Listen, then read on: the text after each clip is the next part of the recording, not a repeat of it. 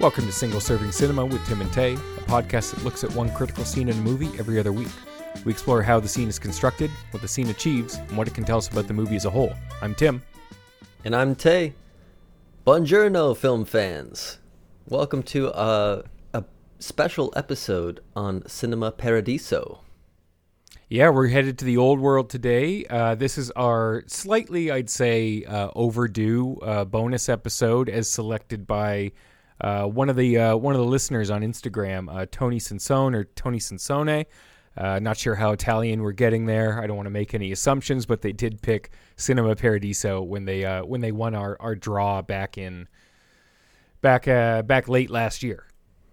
Yeah, you know, Tim and I wanted to kind of put this out into the world that we uh, I think this first one was a success, Tim. This was something that neither you or I had ever seen, and uh, mm-hmm. I know we're going to get into it in a bit. Uh, maybe you just want to talk a bit about our what's been going on lately. Yeah, absolutely. We will dig into this, and, and you're right. We we hadn't we hadn't seen it before, but it's one that you know I think everyone, if you're paying attention to cinema culture even a little bit, it's somewhere on your list, somewhere in the back of the mind. So it was good to get around to it and really dig into it, and we will do that shortly.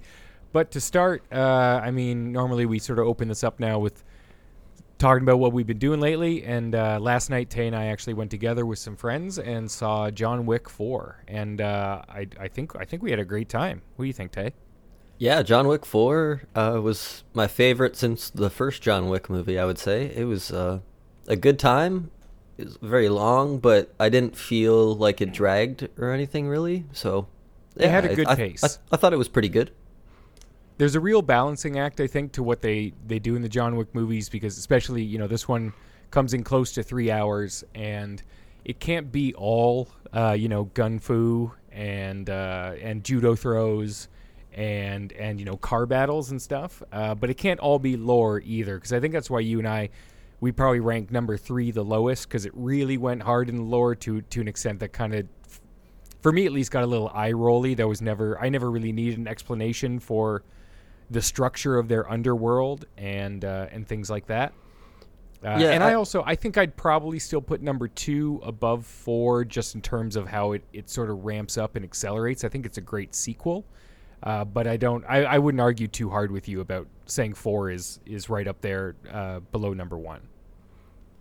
Yeah, I think these films have a tough task in front of them, trying to be this epic action franchise while you know you still have to keep your audience entertained mm-hmm. while not overextending yourself with all the action sequences. So mm-hmm. I thought they did a good job balancing that. And Keanu Reeves, I thought had I don't know. I didn't think he was particularly strong in some of his delivery, but obviously this franchise was a massive commitment for him and I think that he honored it pretty well and they wrapped it up in a nice way that I think is very fitting for fans and uh, I guess like even just critical movie people like us who wanted to see something a bit outside of your atypical ending, and uh, mm-hmm. I like that. Yeah, no, I think they they threaded a needle really well. They knew how to land the plane. It's definitely I feel like the first act feels like more standard Wick that you've gotten over the past two movies, and then they really like hit the nitrous for the last hour and it really works. And like you could tell our, our audience, the theater was getting more amped. You're getting more vocal reactions. It was tons of fun. And like for Keanu's performance, like I think he definitely speaks less in this one than any of the other ones, right? Like I think he probably says 12 words in this movie. Yeah, but they have so many of those instances where they just have like the long pause and then the music cuts out, then he delivers this line, and about 50% of those didn't work for me. Yeah, and I mean like most of the time it's it's his like trademark yeah, right? Like his mm-hmm. three syllable yeah, which is kind of like I think so, part of his Canadian roots. That's kind of how we say yeah. Is it? It has it's got a couple left turns in it. Um, it's kind of like yeehaw, but connect a little bit. Yeah, yeah. um, no, but and and I mean it's almost like uh, the type of performance that you can't judge in the way you judge any others because 98% of it is the is the the action performance, right? So it's like does he sell the fact that he can pick up a pair of nunchucks and and and and use them in a committed fashion, right? Can you believe that he knows what he's doing? Right? Um, how many times can he flick an empty cartridge out of a handgun and you still like watching it happen? Um, personally, I'll watch that every single time. I like it doesn't get old for me. Those uh, sort of tactical reloads. Um, yeah, things like that. I think I think works really well. And uh, uh, in another podcast I was listening to, another reference I'll make to the Big Picture podcast, I think they made a good point that Keanu is, and I think we talked about this a little bit when we did Point Break um, in that Keanu month, is that Keanu is more of a canvas than he is a paint. Um, so it's almost like with the right director, with the right script and the right intention and understanding what he can do, things can be laid upon him that work really well. He's not so much something that a that a, a director would would use as a paint so much as you put this to other he he's something that that other things can occupy and I, I think this is a great obviously like his his iconic modern role uh, for for great reason. Yeah, I'd say like for younger audiences, this is how they recognize Keanu Reeves, right? He is John Wick to them. Mm-hmm. He's not the '90s action star that we kind of see him as, or or as uh, Bill from He's Bill and Neo. Ted. Yeah, yeah, definitely not Bill and Ted. Maybe not Neo. Yeah, I I guess. mean, he's he's definitely Yeah. I'm I'm in the I'm in that Neo pocket. yeah, to me, he's Speed. He's Neo. He's uh, Point Break, and uh, that's my era of him. But it's really cool to see. Uh, and we talked. We've talked about Tom Cruise doing this a bit too, just like kind of like this aged action star, kind of honing in on a on a franchise and really committing to it. And it's nice to see.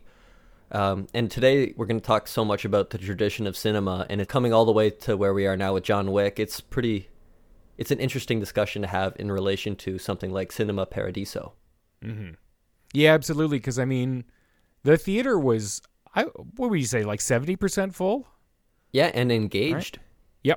Yeah. No, they were locked in. I mean, they were locked in, but like there's also you know we had people two rows in front of us trying to take pictures of the screen. Like someone had their camera ready, their camera app out and ready, waiting for the John Wick Four title card. I just Um, expect that at every movie theater now. The need for attention and to have that personally in your phone is just I don't know, it's kind of disgusting behavior if you ask me. Like who is that for? Like you put that on Instagram. Who's Yeah. like giving you a little like you know applause emoji because you went out and caught John Wick? And like if that's your thing, like I don't know, take a picture of the the poster that's framed outside the theater. That's what it's there for. Yep. I don't like to see phone lights when the movie starts, but you know, No, that's insane. the way people are right now. Well, I mean, we're we're not addressing the uh, the baby in the room. In that literally someone brought a baby to the John Wick four screening. Um, Keep in mind this is a 3-hour rated R film. With just like a soundtrack of gunshots more than like you know um i don't know, it's like post dubstep i don't know what you call like the sort of like electronic score to this it's not dubstep because i know that's outdated i'm not that It, old it actually like, I felt like it was going a bit old school. It felt very like industrial techno.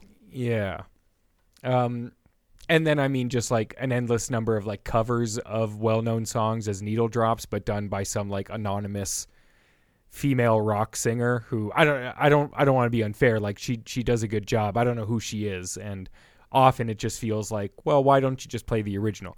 Anyway, loud audio. Uh, we are at um, Cineplex AVX, so that's Dolby Atmos audio. A lot of channels, a lot of power, and this uh, this baby was sat in the in the top corner uh, with her parents on a uh, on a phone for like three hours straight. Phones on full Yep. brightness, which luckily we were out of the sort of cone of, because that's the thing that would drive me nuts. And I actually have, I we did we talk about this on the Nope podcast? We had a we had a child sitting next to us when we saw Nope, and uh, and the mother the mother was insulted by me when I told her that her kid couldn't be on her phone during the movie. Yeah. Um, so yeah, this is where I'm coming from. We got, I'd say, we just got lucky in this one that we weren't really close enough to this family to be affected by the light. But in the quiet parts of the movie, you could hear the audio from the kid's smartphone. Yep. Um, I actually, luckily, didn't catch any of that audio, but uh, I was just grateful that they at least sat in the back row, back corner, tucked away from everybody else, even though they were clearly bothering some people around them.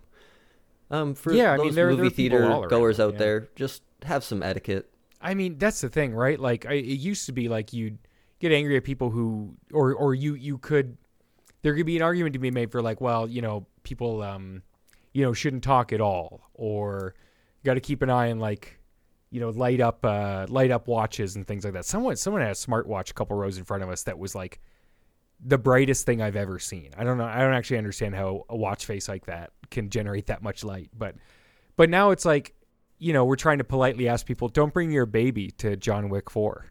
right? Don't don't don't bring your baby and then have them be on their phone the whole like I, I yeah, I'm feeling very old and very disconnected cuz I don't even know how to begin a conversation like that cuz we're clearly starting from two different planets.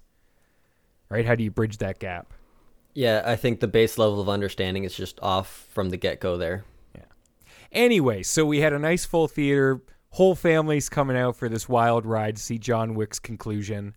Um, and uh, a real like uh, a nice sort of like energy in the theater, not quite to the level that you see in Cinema Paradiso, but um, you know, still still nice in 2023 to to see this many people out. Yeah, it's always nice to highlight the the good theatrical experiences that we still have today. Uh, I know it's not quite the same experience as it once was, as we're going to talk about uh, a lot of cinema history today. But mm-hmm. having act- these big action franchises is still somewhat of a blessing, even if it's something as simple as a Marvel f- movie in that franchise. Going to mm-hmm. see that in the theater is still an experience, and I, I still can appreciate it for for that. Absolutely. And I mean, on that note, I am looking forward to this summer. We get the second installment of the Spider Verse series with um, I want to say the subtitle is Across the Spider Verse. Um, yeah, just make it and, really confusing, like all the other Spider-Man titles they've been releasing yeah, lately. Absolutely.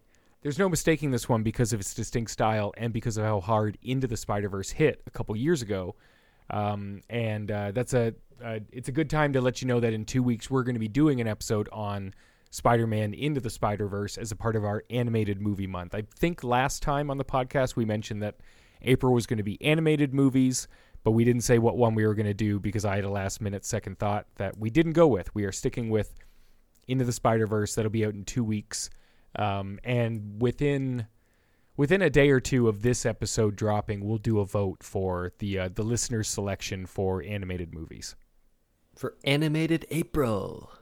Yes and made April in not so much celebration, but in recognition of the Super Mario Brothers movie coming out. The colossal flop that will be. You say that. I don't know that it'll be a flop, man. I think I think there's lots of people who want to see that movie. Okay, and what are we? What's the over under? What's what's the flop? What's the flop? Uh, like for the first weekend, or like whole whole take. Uh, let's say the let's say the whole bag, like the whole theatrical okay. Window. The whole theatrical. Okay, the whole window, domestic and international, like global. Yeah. 450 million. 450 I'm, million. I'm taking ooh, that's a good over under. That's close to where I was thinking.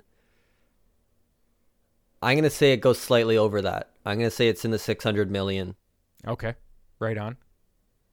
Yeah, that'll be interesting because I do think it'll have like the characters are so clearly well known that I do think there's an immediate global like international markets are just gonna be like they're just gonna eat it up, right? I guess my question um, is more so if even say they hit 600 million, is that going to be enough for this movie to make? I think absolutely. I think if it makes because I, think I think their expectations are very high. Eh, probably, but I I don't like. I doubt the budget was insane. You know, um, in March uh, earlier this month, they said this this uh, quote from Box Office Pro says the film has the film only has a 125 million dollar budget.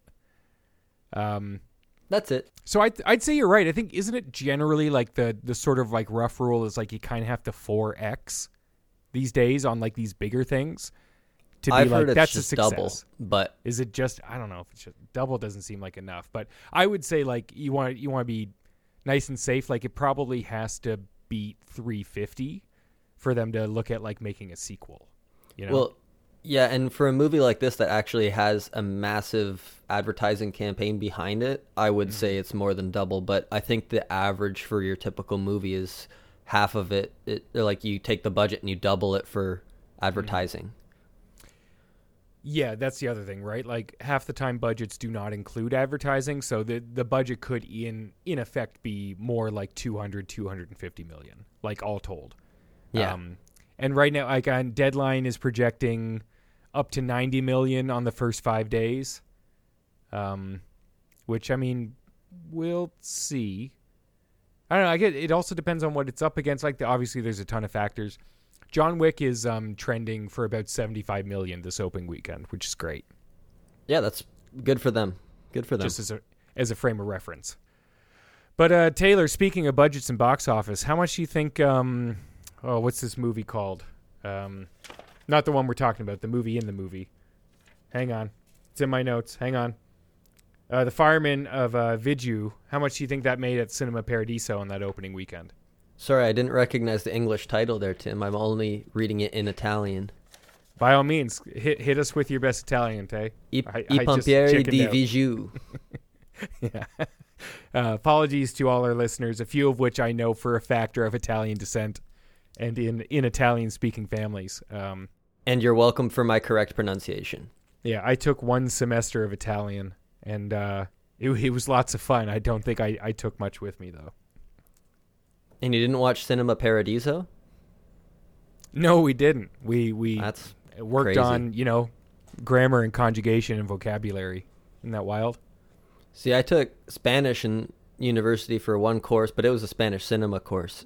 You watch some um, you watch some Jodorowsky, some Golden Poop. Nope. But uh, yeah, you know what? In retrospect, that would have been that would have been better than most of the movies we would have seen. What's that called? in the Holy. Mountain, Mountain of God. Yes. Holy, Holy Mountain. Mountain. Yeah. Taylor, Um, we're talking about Cinema Paradiso. We got to stay on topic here. Right. Tim. Uh, so, if anyone doesn't know, so this movie's uh, from 1988 uh, is when it was released in Italy. It is in many ways considered to be the thing that sort of reignited the Italian uh, cinema industry at the time. Um, it is a classic. It is beloved. It'll show up on like your IMDb top 100, your AFI, your BAFTAs, like so many things like that. It's just sort of something people include.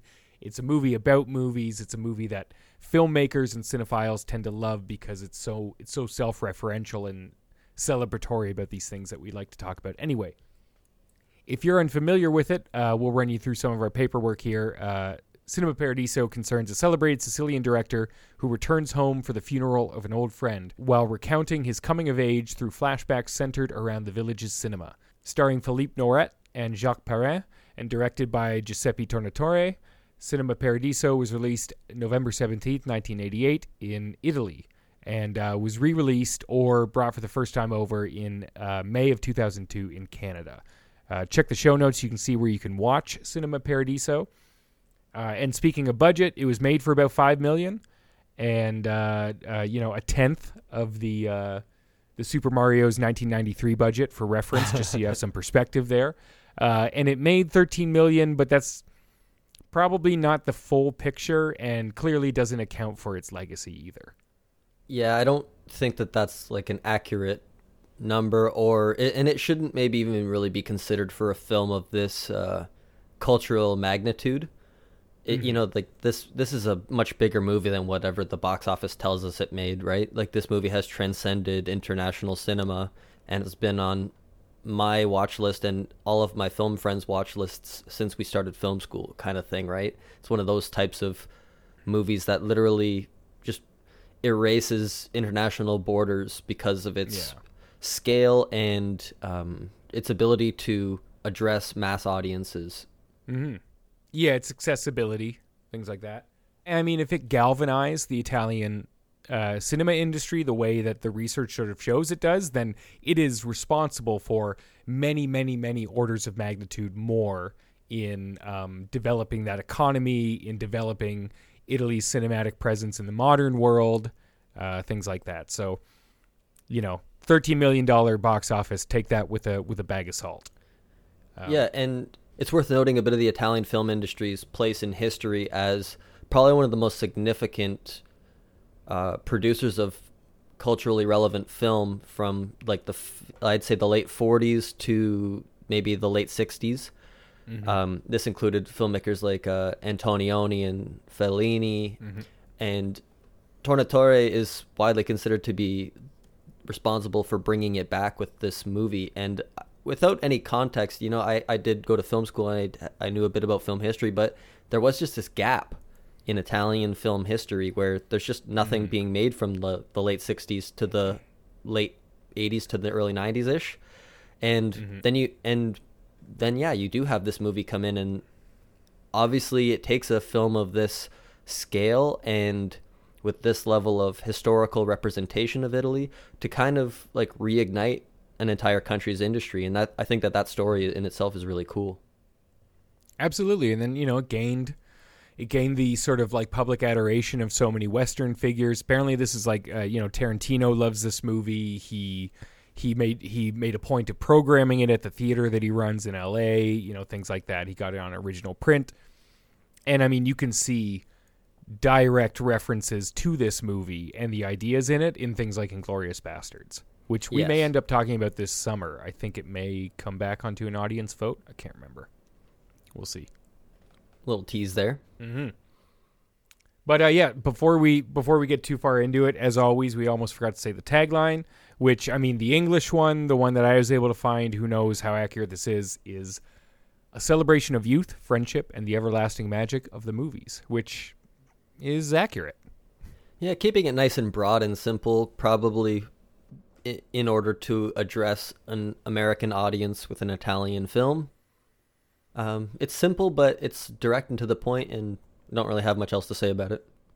Mm-hmm. But yeah, I mean, where do you want to start to dig in on this, Tay? There's, I mean, well, there's, there's I, I did want to start with uh, Giuseppe Tornatore mm-hmm. because not a director that like I know a good bunch of Italian directors, and he is not one whose name rings a bell right off the bat, even though he's responsible for this film. So, looking into a bit of his filmography, he seems to have made several epic length films, um, but nothing that would suggest that he had this up his sleeve. You know, like there's nothing that would have mm-hmm. been like, oh, this guy is a legendary filmmaker who is then going to become the guy who makes this cinema paradiso that brings back Italian cinema, right?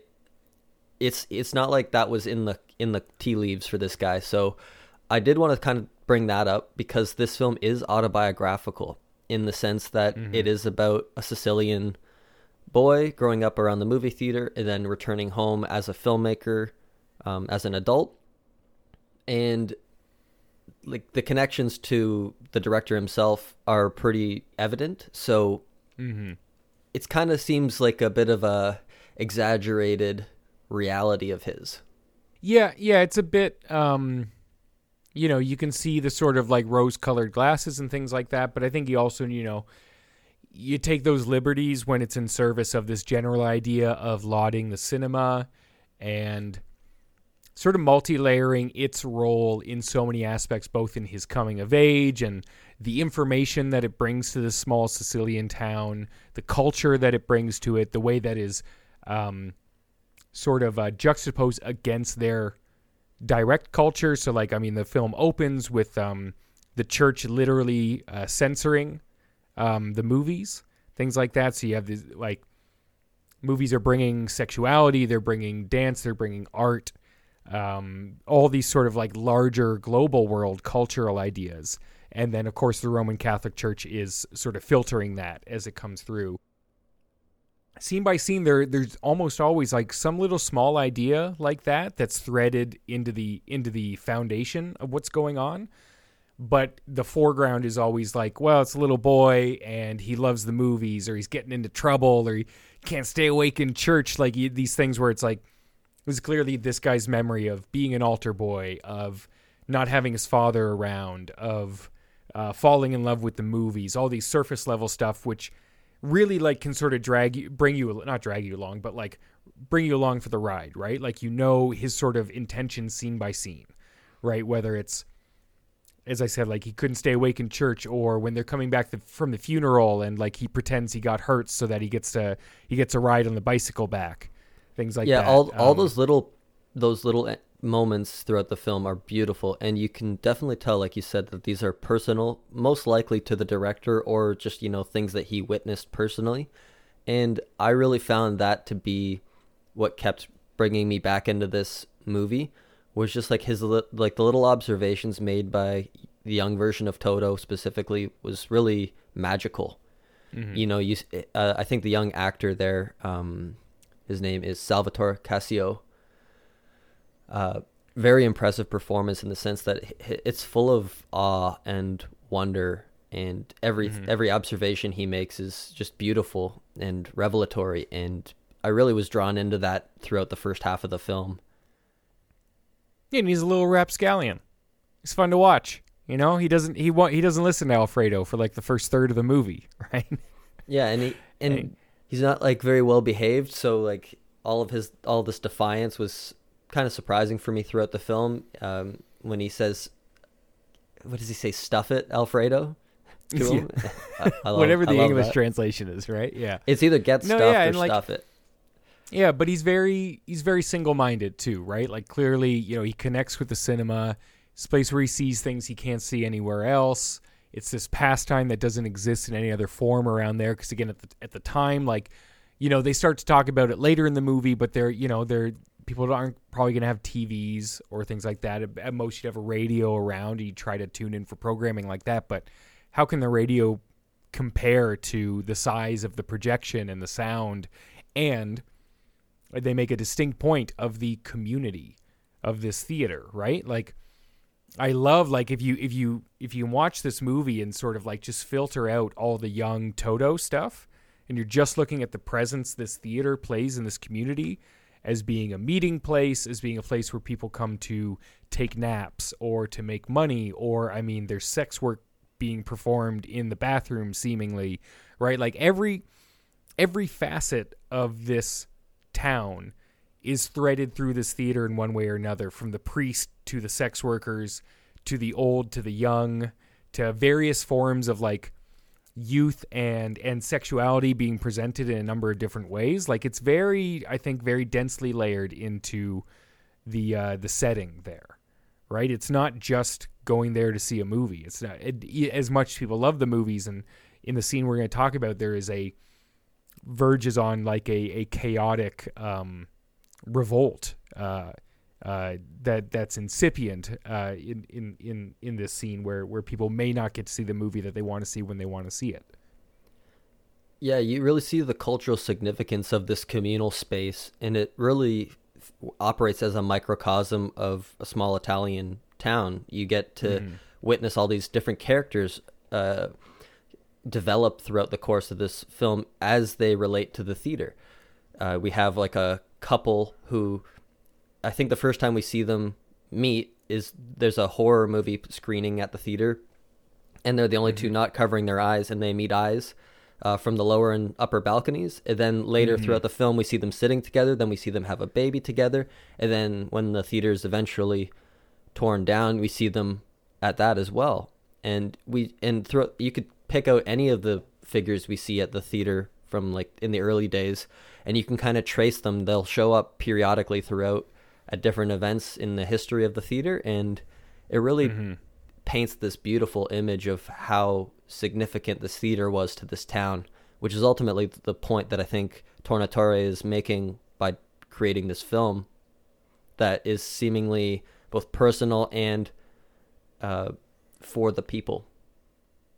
Yeah, no, I think it's a lovely, if, to whatever degree, you know, filtered through rose, rose tinted glasses or having rounded corners or being exaggerated. I do think it's a lovely semi-fictional document of of what I, I can believe was the case in settings like this, where this is really like there is not obviously there's no internet, but like there there's there's limited phones there you know newspaper circulation is not at this widest level so like the most undiluted news and influence that you're getting from other countries or even from just your country's sort of um, national priorities uh, in art and culture are through movies right? Because even like you know us growing up didn't have the internet for the first couple years and things like that but after that you're connecting with people and you're finding ideas and you're you're latching onto trends via that technology. And otherwise you know i would say was probably school was sort of like the center of my community right? That's where you're learning new things. That's where you're finding out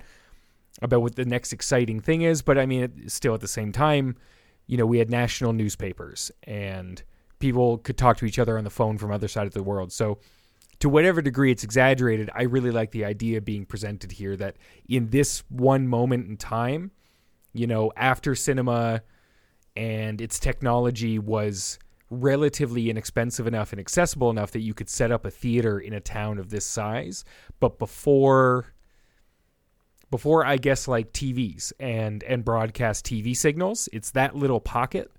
The cinema was a was a was a centerpiece of uh, of your community and of a social setting, and it's a really special thing to see. Yeah, and it's where all types of people could gather too, right? I, I think I made the Mhm. point in my notes that you see all a whole variety of different people, whether it's different classes of people, because you have the upper balcony and the lower balcony. You have people talking about being illiterate, so you have different levels of literacy. Mhm. Um, you have different ages, you know, from little children to elderly folk.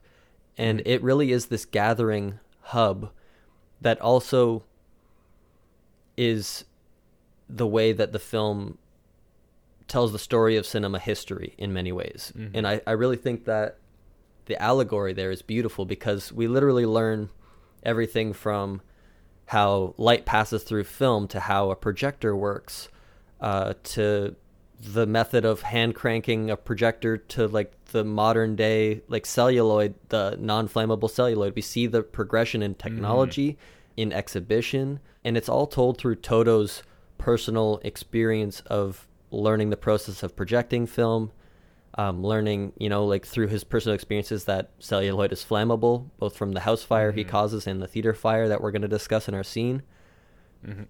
um, this is the place where Toto sees tragedy. He sees he, this is where he first learns about his father's actual death in the newsreel before a film.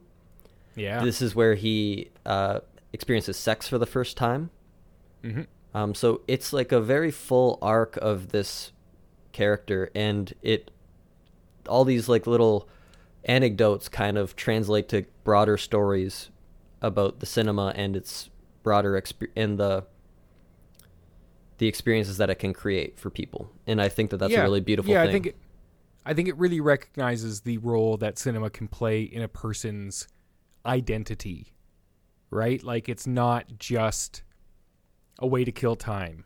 Is something that has had an influence on you, and not even just well, you know, at that time this is what I thought because of that movie that I saw and things like that. It's like no, this is a part of like the arc of your life right and and obviously he he has this time which either he's speaking to to some degree in an autobiographical manner or to whatever degree exaggerating but he picked this correct this perfect timing where it is there would be no other influence greater than that. And maybe the only other arguable one would be war like if he was of age to go to war or if he got really involved in the church. And that maybe the idea that cinema would be on the level of uh, you know uh, war and religion Mhm. is i think something that you could maybe only argue would happen right there. But you and i can also speak to that too. I love um, we haven't talked about it much but alfredo played by Fu- uh, Philippe Noiret uh, who's the projectionist and uh, toto's uh, childhood friend and his mentor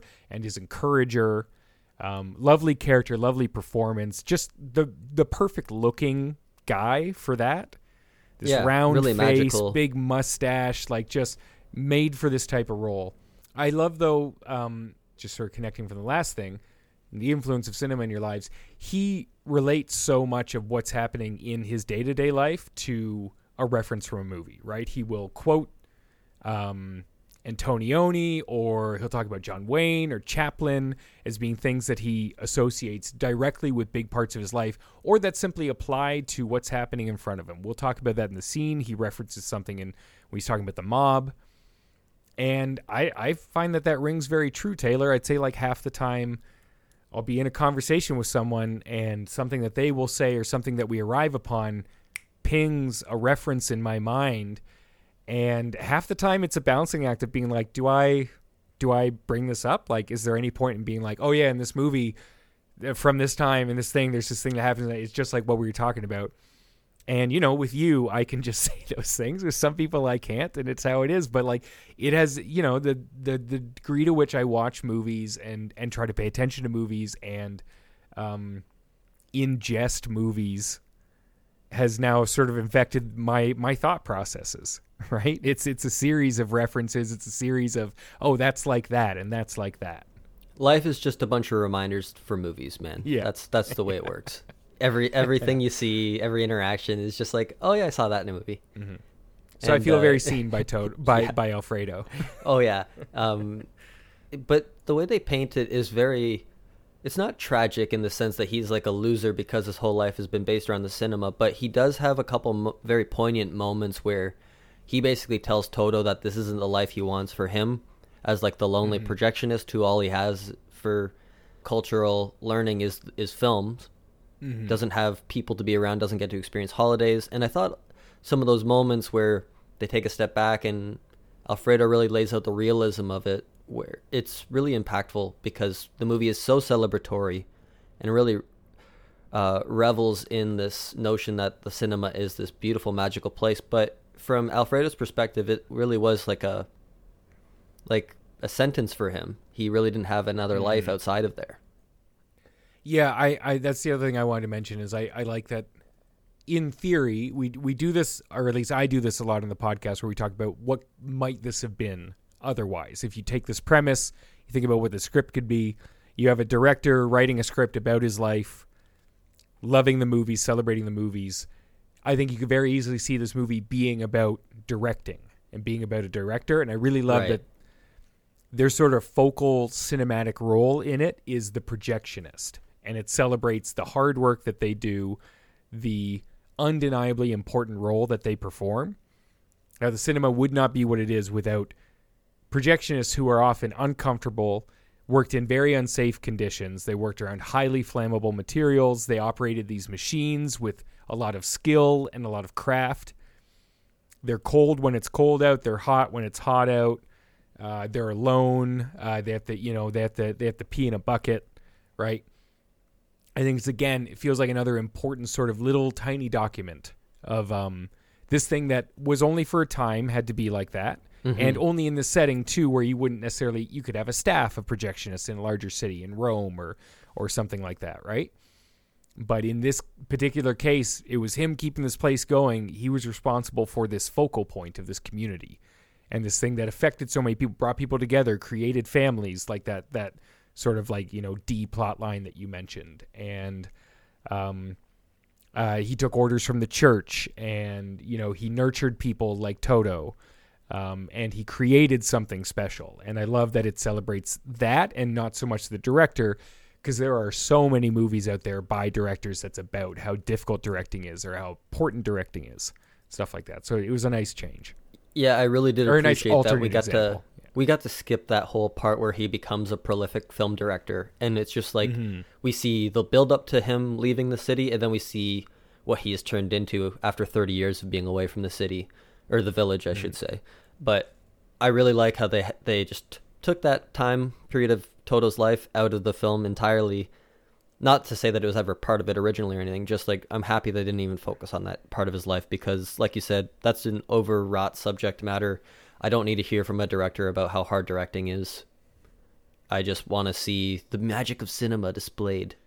there's kind of a surprising degree of modesty at play here in not making even as you said like when he leaves Sicily I think you could very easily assume like okay now it's going to be about, there'll be scenes showing his time on set and he'll be like here's a lesson that I learned back in back at the Cinema Paradiso and I'm going to apply it here on set and people will think I'm a genius or I'll solve a problem because of something Alfredo taught me and they're like no we're skipping right over that Well, to um, that point right there, that's that's actually a great point because typically you show all you give all this pretext so that way your character can like pull from their bank of knowledge mm-hmm. and use it later in the storyline in their arc of their character. But in this, the whole it's not pretext it's text Yeah, exactly. The experience of the theater is so informative and is so fulfilling that we don't need to know all the in between of how uh, Salvatore became or went from projectionist to prolific film director. We just can infer all that because of what we've seen him experience at the Cinema Paradiso. And I think that that's that's a tremendous skill in understanding what your character is and then writing that writing this film out in a screenplay form. That's that's just good recognition of what you can do with the power of what your first act gives. Mm-hmm. Absolutely. No, yeah, could could have gone a different way, and I really like sort of the con- the control and the focus in this. It's fantastic. Um, so, Tay, anything else you want to touch on before we hop into our scene? No, I think that's pretty much it. Um, covered Toto's story and the cultural experience of the theater, which were the big subjects I wanted to touch on before we get to our scene. Um, so our scene today takes place from 4952 to 5752. Um, it's about a an eight minute scene. Keep in mind that this is a three nearly three hour film, so this is about one third of the way through the movie. Um, Mm-hmm. And in this scene, after a very rowdy screening of I Pompieri di Viggiù uh, in 1949. Bella. Pardon? I was complimenting your Italian. Thank you, Tim. Um, after this, after after the screening, um, sorry, I just rocked my mic there too. After this rowdy screening, which includes you know breastfeeding, fornication, prostitution, obscene laughing, um, the crowd actually refuses to leave the theater, and the second crowd waiting to get in form a mob outside the theater, threatening to break down the doors. Alfredo, recognizing the chaos outside, uses the projector mirror to reflect the image of the movie onto a building in the square outside, allowing all the mob to watch this film being projected on a building outside. This then results in a fire inside the theater, and Toto is forced to run in to rescue Alfredo. The scene stars Philip Noiret as Alfredo and Salvatore Cascio as young Salvatore. yeah, so I mean, I want to kick off this discussion by just sort of recognizing the high level arc of what's going on in this in the or the high level idea of what's sort of kicking off this scene. And tying it to the idea that like why filmmaker why a filmmaker would make a movie like this and why modern filmmakers probably love this movie so much. Because what's going on here is that the theater is at risk of destruction because people want to see movies so badly which is the opposite of what we're dealing with right now. For the past 10 years there's been a cottage industry of think pieces about is this the end of cinemas? We can't get people into seats. Like what uh, streaming is is taking away attention things like that. Right now we're at risk of the end of the cinema because of a lack of interest and this this scene is the complete opposite. They're they're the the guy who's who owns the place like he shuts the doors. He's like we have to keep them out. They're going to destroy the paradiso and i love that that's just sort of the idea here because it's so alien compared to our modern cinema Yeah, it is such a cultural touchstone that these that the people left outside the theater feel so removed from the event, and that's significant enough for them to create a riot. mm-hmm. It's different than the kinds of riots we might have today, where we're you know flipping cop cars and things like that. But yeah um, the I love the idea of the square outside being this space that we already are familiar with because it's already been introduced to us as this space of cultural significance outside the theater where people leave and discuss the movies that they watched. There's uh, a couple characters that are familiar to us, like the guy who clears out the square at midnight every night, running around saying Yeah. it's his square. Um, it's so the his square yeah, and he doesn't want anyone to get confused about that. um, but yeah, just the idea that we're familiar with this space outside the theater, in addition to the, like the theater's position within the square, is really helpful. Like the whole movie has kind of framed this space for us, and now we understand the relation of the space when Alfredo begins to move the projection of the film, and now we have two screenings happening simultaneously, one in the square and one in the theater. And I think that that's in itself is a bit of a stretch of the of reality and of truth of what could mm. possibly happen. However, it's truly like this is when we talk about movie magic, this is what we're talking about right here. Yeah, this is a nice fantasy. As you said, they've established a space, and one of the things I love about the the Paradiso itself is like the projectionist room is right at the top front, like above the front doors. So throughout the movie, Alfredo and Toto will often sit this balcony and just look down, right? And they'll look out. You have this nice sort of open window to the projectionist room. And they're looking down at this mob, and I love this shot. I actually it's clearly like I don't think they could have shot it from inside that projectionist room because it's a shot over their shoulders as they're talking about the mob and it's clearly a very long lens because as, as we talked about back in Point Break, you've got the mob below making up the entire background of the shot, and they're very compressed up against uh, Toto and Alfredo. So clearly, they they had to be on some platform with the camera even uh, higher up on a crane to get that long of a lens and get it, you know, in the right sort of distance to your subjects. Um, but they're talking about it, and yeah, you have um, Alfredo quotes uh, Spencer Tracy in Fury, the the Fritz Lang movie from '36. He says the mob doesn't think; it has no mind of its own. Again, just sort of being that like his entire education has been in movies. When he's going to refer to something, he's not going to talk about a philosopher or an author or something like that. He's going to he's going to quote a, a movie character from a director that he likes, things like that. Something that applies. Um, And uh, I wanted to do a side tangent here on this because yeah. ha- have you seen Fury? no, I haven't. Have you seen Fritz Lang's movies? Uh, yeah, I've seen. What is it? M. I've seen M. Yeah. Um, so I, I personally think Fritz Lang is among the best of the pre 50s filmmakers. But he might be my favorite. Um, Fury is one of his. I, I guess it is a well known movie of his, but not one that a lot of people who I know have seen a lot of movies. A lot of I them haven't of it, seen yeah. Fury. I had to watch this for a class that I was teaching, and uh, it's a crazy movie. It's unbelievable that this movie came out in 1936. Yeah. Yeah, they light a whole building full of people on fire, and then, and like the stunt work is crazy, and the the cultural point about a guy who is f- fixed on revenge because he almost got lynch mobbed, but even though he's innocent, it's like a it was so far ahead of its time, and it was Fritz Lang's first American film. Um, very like worth watching if you are into old cinema at all. Cool. Well, there's a little sneaky recommendation for everyone, including myself. I'm going to add that to the list. That sounds great. Yeah, and it really is indicative of what Alfredo is saying in the scene because in in Fury, the mob is very scary, and it also kind of ties in because of the fire that the mob in Fury cause. And then, in this case, Alfredo's trying to prevent the mob from burning or from destroying the building, but it ends in a fire anyways. Mm-hmm. So there is that So- connection as well.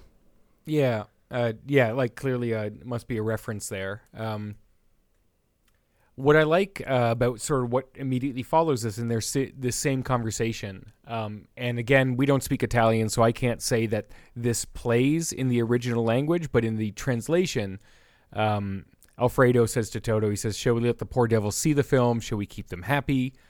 Um, which I love. Like, you, there's sort of some positioning there, but the power the projectionist has. He's like, I, I, you know, sort of recognizing like, I can, I can make this mob, I can, I can, um, I can calm them down, right? Like, I can, I can grant them peace. And Toto responds, he says, I wish we could. So in the English translation, he's literally invoking the the idea of like some form of magic, some wish fulfillment. So I want to make something happen that cannot happen. And then Alfredo performs a magic trick, and we we haven't mentioned yet, but Ennio Morricone, one of the most celebrated composers of all time in film, and maybe the person like if you're trying to parody what film scores sound like, if you're not doing John Williams, you're Yeah. doing you're doing Ennio Morricone, this very flowing, lush orchestral music. He's composed so many things that you've heard. We've talked about him before on The Thing, which is not maybe his most iconic form of sound. I'd say this kind of orchestral work is more akin. Yeah, the thing's uh, iconic for Western different stuff. You know, The thing is iconic as a score because it's not his traditional way of doing a score. Yeah. But and also like Carpenter clearly imposed so so much of himself into the way that Morricone did that, or the choices he made from what Morricone gave him. But anyway, you've got like this lush score in this. Um, I don't know about you, Tay, but like I recognize the main theme from this as as the movie was going on. Like I've heard it in like they'll use it in like Oscar memoriam reels and things like that. Anything that's celebrating the movies or the works of someone in movies, it's like all right, put on the Cinema Paradiso theme. Yeah, I, I told my roommate about the movie that we were watching, and he is not a film person at all, but he rec- Oh, he, really? he knew right away. He's like, oh, I know that score. That's Ennio Morricone, and it's because Yeah. he's a music student, so he Hmm. knew how famous that the mo- the motif that comes throughout. Yeah. Yeah. Yeah, it's a, it's it's locked in your brain. Uh, it's a beautiful piece. So Alfredo performs this magic trick of projection and simple technology manipulation uh, uh, while the score sort of swells. and it it's magical. It's you, you literally watch all the people in this mob kind of like all their f- expressions change. They realize the movie's playing on the opposite building. They all run over there, and it's just one of these beautiful moments of film viewing. And that these movies always get credited for creating this sense of love and passion of the cinema, and this mm-hmm. did it better than almost any scene I can think of in movie history. Just in that Well, yeah, quick, that fleeting moment of brilliance of the It's very- projection on the wall. Yeah, it's very patient, right? Like they so we were talking about this before we started recording. This is like a largely like there are many a lot of liberties taken with this with this sequence where essentially like the the projection is going from the projection room into the the main theater of the Cinema Paradiso through this little window that's on a hinge. And Alfredo takes it and turns it on its hinge so that the the light the projection is both passing through still to the main theater but being reflected on this on this window. And you see the projection travel across the inside of the room of the projection area and then out through that open window I mentioned before and it gets perfectly framed on this apartment building across the the square and again this is not precisely how any of this would work. You'd have to be very particular with your angles. We were saying that like we're pretty sure Toto walks directly in front of the reflected projection and would be blocking it off when they're looking out and seeing how happy the people are. The idea that it would frame up perfectly on the building, that that would be in focus, but also the theater would be in focus is literally impossible unless they're somehow the exact same distance. Yeah. Um, There's Which a lot is of things that kind of break break reality here a bit, but that's kind of the magic too. It's magic. Yeah, no, the point is is you see these people where they one person sees it from the back of the mob and then they yell and everyone runs over. They've all got their chairs with them and they sit down. A guy in the apartment comes out and starts like mouthing off to them, then they all mouth off to him. And, he just goes back inside because he realizes he's not going to win against this crowd of people watching a movie on his apartment. Mm-hmm. Yeah. And then, you know, they, they, they yell out, they, they yell out that they can't hear it, and Alfredo's got another speaker system, which he just brings up to the windowsill. Um, and it's just a lovely moment of like, again, I think it sort of puts that focal point on the projectionist that like they are uh, to an extent like this medium, right? Like the project, the movie is on the is on film, and light passes through it, and it it makes it into it makes these static pictures into a moving sequence but there's still there's this person involved in that process and they're not even the creator. They are this this technician or this vessel for it. And it puts all this power in in his hands where he's like yeah let's give it to them too. He just sort of like so it's a little a little bit deified almost like he grants them Yeah. this this wish from from his his perch up on the up on the mountaintop of uh, the cinema paradiso. And earlier in the film, when he's talking about you know how lonely it is to be a projectionist, he does like the the ray of light that he provides is that he says when he hears people laughing and forgetting their troubles that he feels a part of that. And that's kind of exhibited through this scene where Alfredo recognizes the tension and unease in the people below mm-hmm. and creates this magical moment to ease that. And Yeah. even though he is kind of this unseen figure from above, they're they're literally yelling at him from the street initially when they're mm-hmm. trying to get the movie played, or when they're trying to get into the theater. Sorry, they're they're yelling up at Alfredo. They know who he is, even though he's like this faceless man behind the projector, and it really does like uh, deify the projectionist. Yeah, and I and I, I think it's important to note they also include a distinction between Alfredo and the people making money off of the theater because it's not Alfredo being like, "Oh, let's mirror this and we'll get twice as much money off of the same screening. We'll basically double our our the size of our theater." He's calm and he you can tell he loves what he's able to do and he loves that he's able to give this to the people. Whereas like you have like the owner and the usher are down on the on the on the ground floor. And once they start watching the second screening the the owners like go you know go get their money. And the usher runs up and tries to charge them tickets for watching the movie in the square. And they all just tell him like get lost and get out of there right Yeah, which is great. alfredo's not not worried that like oh we're losing money by not making them wait for another screening that's not what it's about Yeah, it never seems to cross his mind at all. He just wants to make the people not tear down the parody. So hmm yeah Which again, I guess I suppose there are economic implications there that he's aware of, but he does it in a very benevolent, warm way. I like like Alfredo is calm throughout this entire sequence Yeah. until he's not, but he has good reason not to be, and that's because the celluloid catches fire. Yeah, and on that, now that we're at that point in the scene, the fire and the special effects around this fire on the projector and on the celluloid is so well done. There's I- something very kind of frightening about the way it's presented. There's It's actually really uh, scary. yeah. there's a reality to it. Like there's something Well, we it, know. it We've made me warned. feel like the way well yeah but it makes me feel like the way i feel when there's fire it reminded me of the thing some of the locked off shots where you can tell this is a stunt that they're doing where where we have real fire and it's around an actor and they're doing something and you can tell like that it just has that little extra feeling of like we're we're asserting a lot of control over this because what we're doing is potentially dangerous to the crew yeah. so the shots where where whoever the stuntman Alfredo's feet are, you know, they're looking at the ground and the the burning film that's laying onto the floor and it's leaping up around this guy's wool pants and he's sort of stomping around while he's working on the projector.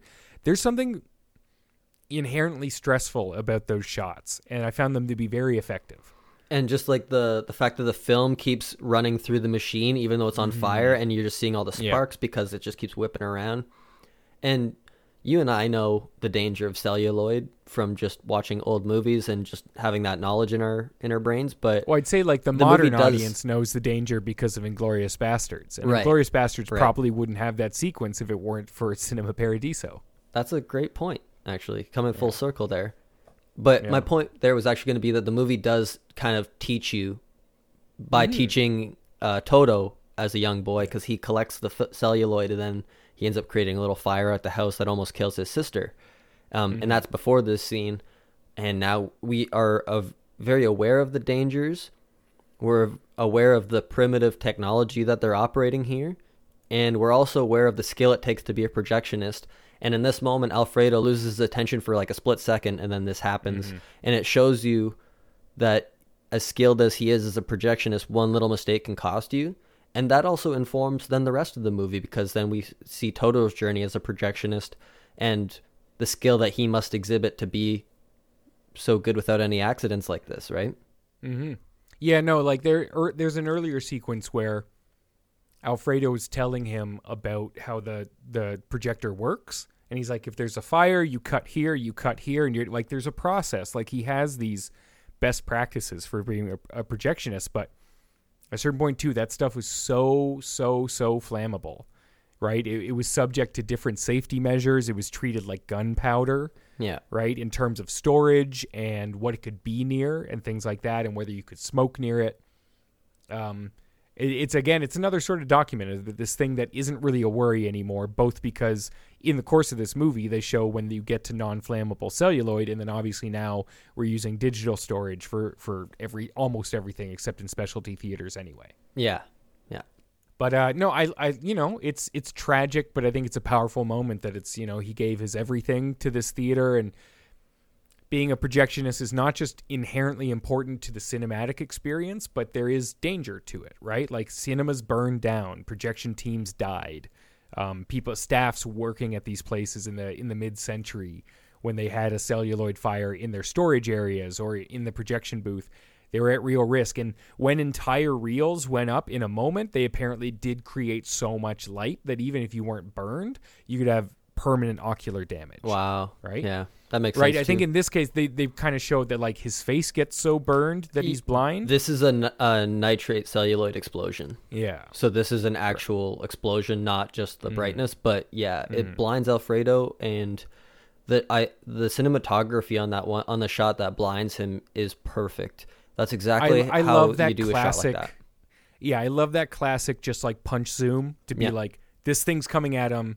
There's no, there's, it's the most electric way to get that sort of dynamic action across instead of like, uh, obviously safer than like trying to like get flames to like Yeah. rise up into an actor's or a stunt double's face. Yeah, you have the Um, massive I light on him, and then you just Yeah. you shoot forward at him while he's got the wide-eyed expression, like you're the POV of the fire, and it's a beautiful effect because you you know how much trouble he's in, and we've already kind of discussed like it's kind of anxiety riddling because we know how hard this is going to be to put out. It's not like this is a simple solution to fix. And once it starts mm-hmm. getting out of his control and you start seeing him panic, then I started panicking as an audience member. I was like, "Oh, this is not going to be fixed." And sure yeah. enough, like there's actual consequence. This is kind of like one of those things we mentioned when we are talking about I guess the best word is lesser movies where there's just not the same level of consequence for a character's actions. And in this case, it's like a perfectly innocent case of not looking at the projector for a split second and then loses focus, massive fire, despite all of his experience, can't fix it, and the theater burns down. And he, the real tragedy of a projectionist losing his vision is not lost on me either. I think that that's tragedy in a nutshell right there. That's horrifying yeah. to think about. And I like that the movie didn't really go down that path of him feeling bad about being blind, but it's not lost on me that that's like a true tragedy right there. Yeah. Yeah, they do make a point that somehow later he can hear when the projector is out of focus, which I think is a is a fun is a fun idea, even though again, one of the more magic things sure, that they never yeah. really have to explain. Yeah. But yeah, I think you're right. Like the the the following scenes in this could be way more depressing about him sort of lamenting the loss of his sight and his art and things like that, but um, it's not quite so focused on that. It's almost a little triumphant that yeah. Know, Toto runs back in um, and and saves him from the fire. A very a very like the music is really going hard at that point it's as really he's good, dragging yeah. Alfredo and then brings him down the stairs. It's a it's a very powerful sequence. And uh, I um, the makeup job on it initially looked a little rough, but upon like inspection and watching the scene a few times now, I really like the makeup work. Mm-hmm. Yeah, no, I think it works. It's a little grisly and it's a little dated, but like it's I, a little I think dated. it's effective. And you know, when you when you tie it together with the glasses, uh, I think it's great. Yeah, and uh, I yeah, I um, really liked how we already kind of mentioned how Alfredo, his like the bed of all of his knowledge is films and even after he's blind he's still able to make like these film connections he talks about how modern times the Cha- the charlie chaplin film reminds him of the day his wife died and there's all these like other moments beyond the scene like after he's blind that are still very informative of his love of cinema and i really liked how this doesn't put a huge damper on the rest of the movie, yet it is really impactful for both of the main characters. And I, I really yeah. love how they shot the scene and the music is phenomenal. Overall, a 10 out of mm. 10 scene for me. Yeah, no, it's a great sequence. We talked about it because it just it has all these little things to touch on, both the power of cinema. It's it's a lot about the the role of the projectionist, which is not something you normally get to talk about or or, or need to talk about, and uh, you know the the both the the ups and downs of of cinema in that moment and in that style. Um, yeah, but I mean, with that, we'll uh, we'll do some shout outs and then we'll close out this uh, this bonus episode as selected by a listener. Tay, what do you got? Uh, my shout out is one of the scenes from the last third of the movie. I call I'll call it part three, which is pretty much the last hour um, with mm-hmm. Salvatore returning home as an adult. It's probably the least impressive third of the movie, but uh, I really like the scene where he calls Elena from the phone booth outside of her house, and the whole scene is played out in one shot, where her reflection in the window and her answering the phone is all told in the reflection of his of the phone booth, and so you can see him mm-hmm. and her in the same shot. Um, yeah. There's a number of shots I wanted to call it just for purely cinematography reasons. This is probably my favorite just because of the way they were able to tell, use one shot of beautiful, beautifully choreographed cinematography to tell a story of a whole scene. It's like a three mm-hmm. minute scene and it's one shot. It's beautiful, very informative, uh, and very clever. So props to yeah, Tornatore for that one. Yeah, it was a great simple idea. There's even sort of like some connective tissue between literally like the the function of how that scene is shot and what and in our scene when Alfredo mirrors the projection. Yeah. Right? It's it's semi-transparent glass, partial reflection, partial you see what's behind it. Yep, that's right. right. So you got that very similar idea there. And I, I, agree, yeah, the last third of this movie is my least favorite. It's definitely felt the longest, but it has some gems like that. Yeah. And that, that's a great thing to shout out.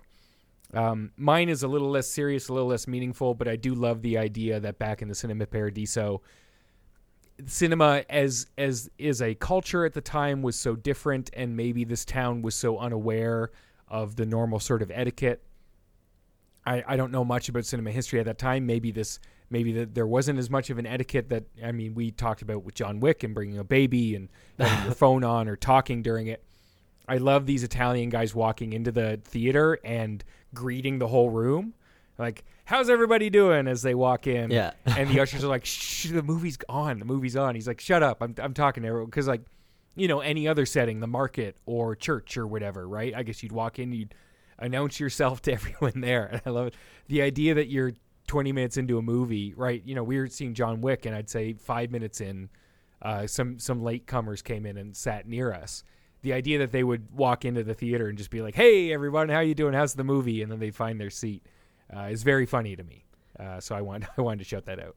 Well, it really highlights and reflects the the community built around the theater, and I really Mhm. liked that aspect because you could tell in the earlier parts of, you know, like when they're showing all these anecdotes of the theater, that some people are learning what it's like to watch a movie like they're learning what a theatrical experience is so it's like Mhm. those kinds of figures that i was thinking of where they're like walking in and then they're being told you can't do that here this is a movie theater Yeah. and then they're like okay okay i get it now Yeah, yeah. so it's like just teaching that kind of etiquette um, it's that it, uh, the beauty of like telling the story from that small town perspective i think that it really cashes in on moments like that hmm Yeah, it was it was a fun thing for me.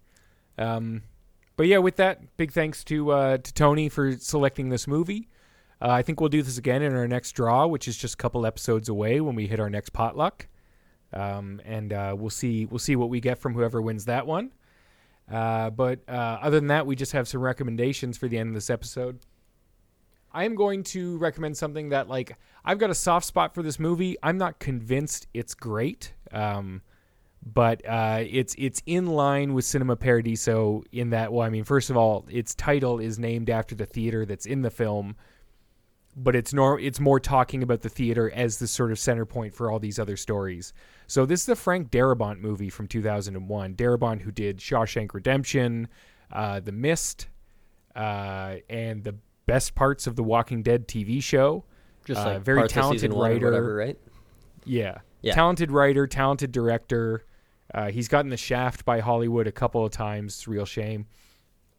This movie is a mixed bag. It stars Jim Carrey as a guy during like the um, the uh, the communist sort of witch hunts in Hollywood when uh, writers were getting blacklisted because they had they had suspected communist ties or sympathies. like chaplin Um, yes, yeah, precisely. So uh, Jim Carrey plays a screenwriter who gets in a car crash and washes up uh, like downriver in this small town. And the people there are like, you look exactly like this kid who went off to war 20 years ago, and we thought he died. You must be him. And he sort of like reinvigorates this town. And one of the focal points of this sort of like reinvigoration of this community is that they fix up this old theater called the Majestic. And it is very much about like how lovely cinema is and there's an old projectionist there and there's um you know the the father of this kid who died in the war and maybe that kid is Jim Carrey and this woman who knew him and like there's all these other facets. It's it's very much I think very easy to say that Darabont was probably inspired by Cinema Paradiso in one way or another. It's a, it becomes a little bit of uh, Mr. Smith goes to Washington by the end. Um, it's it's a nice movie. It's it's extremely saccharine. Like I got to tell you, like it, it it'll make you gag at points probably because it is so in love with this Americana and golden era and you know stuff like that. Uh, but I remember really enjoying it. It's kind of nice in the same way that this is nice. Uh, it maybe doesn't stick the landing. I don't think people liked it as much, but also 2001 is an insane time to put out a movie like this. So I don't think it was probably the right time to do it. But uh, that's my recommendation. Yeah, I don't blame any filmmaker for thinking that they could make their own version of Cinema Paradiso, especially if they actually Yeah. had some sort of intimate experience informing their filmmaking upbringings. But Mm-hmm. uh, I think best to leave this one to Cinema Paradiso as a subject Yeah. matter because once it's done to this magnitude and scale, really hard to come back at it from a different perspective and pass it off as your own. Frank. Mhm. Yeah, it's a it's a it's a fun movie. Um, you know, Jim Carrey's doing like uh, a uh, uh, Jimmy. Um, Mr. Smith goes to Washington. Jimmy. Um, Jimmy Stewart. Mhm, He's doing. yeah. He's very much doing a Jimmy Stewart thing. Martin Landau's in it. I think gives a great performance, but uh, Is he the your mileage may vary. It. No, no, no. The the projectionist is um. Oh, it's this guy with a. He's just got a great voice. Um, Gerry Black. Um, if you look up Gerry Black, you'll recognize his face. He's Okay. got a great face. And Bruce Campbell's apparently in it, which I don't remember. How could you okay, forget? anyway, that's mine. Bruce Campbell? Time to move on. Yeah, time to move on from the majestic. Okay, and for my recommendation to wrap up today's episode, um, I am going to pick a movie. This is the first time I've recommended one that I have not seen, um, and it's because I'm planning on watching this one very soon. Um, and maybe if you'd like to join me in watching it, shoot us a message on if you like this movie. Uh, it's called Il Camorrista, and it's by uh, Tornatore, and it's from 1986. So this is the film he made before Cinema Paradiso. And once again, it's called Il Camorrista, and it's about a uh, petty criminal who goes to prison and kind of creates a whole society within prison that then starts to affect the mob world outside the prison. Um, and the lead actor is Ben Gazzara, who's the star of one of my favorite films of all time, uh, Killing of a Chinese Bookie. So I don't know much about this movie other than what I just told you, but uh, I plan on watching it very soon. So if you do get a chance to watch this, or if you have seen it, shoot us a message. I'd love to hear what you think. Absolutely. As always, you can uh, get in touch with us, I'd say most directly over Instagram. We are at SSC Pod.